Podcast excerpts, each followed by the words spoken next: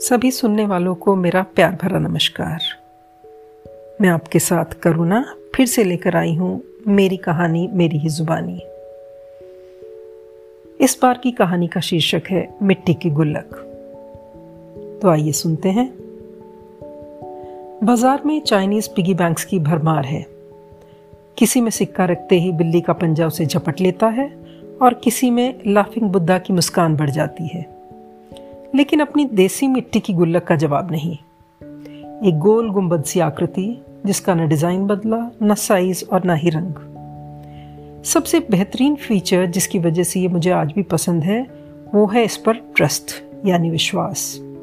इससे छेड़खानी करना बहुत टेढ़ी खीर है। महाभारत के चक्रव्यूह की तरह। अंदर जाने का रास्ता तो दिखाई देता है, लेकिन बाहर आने के लिए बहुत मशक्कत लगती है। ये कहानी तब की है जब ऐसी गुल्लकें सबके घरों में पाई जाती थी। मेरी गुल्लक की छन छन से मुझे एहसास था कि शायद आधी भर गई होगी।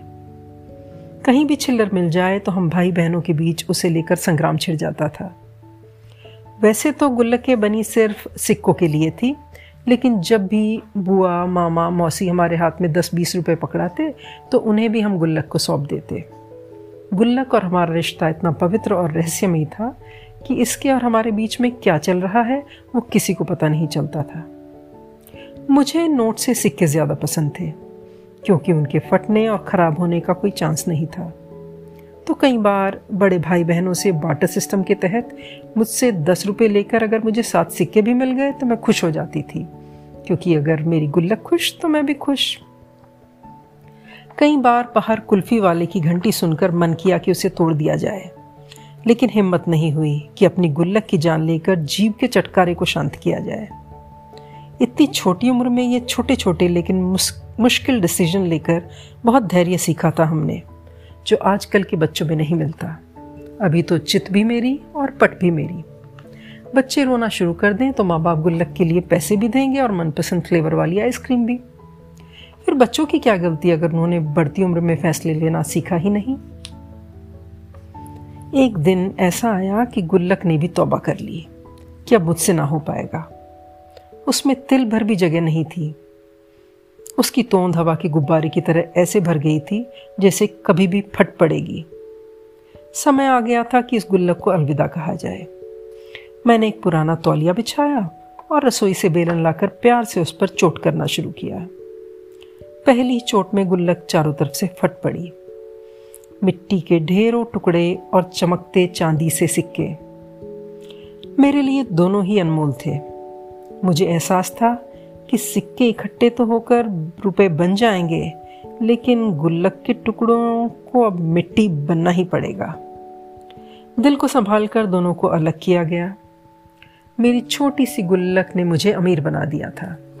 अब मेरे पास मेरी सब्र और मेहनत के तीन सौ पैंतालीस रुपये थे। अगर कहीं से मुझे पाँच रुपये और मिल जाए तो रकम थोड़ी भारी भरकम बन जाएगी। और कहने में भी अच्छा लगेगा, साढ़े तीन सौ रुपये इसी उधेड़ बुन में भाई से अपने पुराने हिसाब किताब का वास्ता देते हुए पाँच रुपये निकलवाए और मिशन को पूरा किया। अब सवाल था उनको खर्च करने का, क्या किया जाए? जन्मदिन तक बचाना तो मुश्किल था। गिफ्ट्स लेने लगती तो किसके ले लूँ, किसे छोड़ूं? इसी पशोपेश में थी कि अचानक किसी की चीख सुनाई दी। रसोई की तरफ़ सब दौड़े तो देखा बर्तन मांजने वाली अम्मा का पैर फिसल गया था। रोज पानी डालकर झाड़ू लगाने की आदत और उनकी घिसी हुई चप्पलें। आज अम्मा की जान ही ले लेती। पता चला सब ठीक ठाक है तो सबने चैन की सांस ली। सब नसीहत देने में लगे हुए थे। अम्मा, कब तक इन चप्पलों को चलाओगी? अभी हड्डी टूट जाती तो पता चलता। काम से भी जाती और अस्पताल के खर्चे अलग। इस बार की तनख्वाह मिलते ही पहले चप्पलें खरीदना। कहना कितना आसान है। लेकिन किसी को क्या पता कि अगर अम्मा अपनी छोटी सी तनख्वाह भी अपने ऊपर लगा देगी तो घर की दाल रोटी के भी लाले पड़ जाएँगे।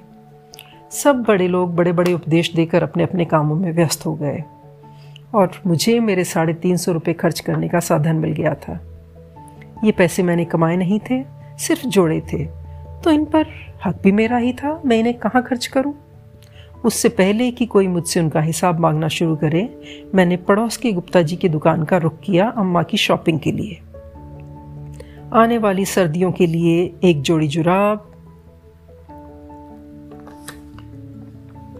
जूते और रोज़मर्रा में पहनने वाली चप्पल खरीदी। ये सब खरीदने पर भी मेरे पास पाँच रुपये बचे थे। सस्ते का ज़माना जो था। सोचा भाई को वापस कर दूँ, लेकिन फिर संभल कर रख लिए। क्यों? आपने ठीक अनुमान लगाया नई गुल्लक खरीदने के लिए।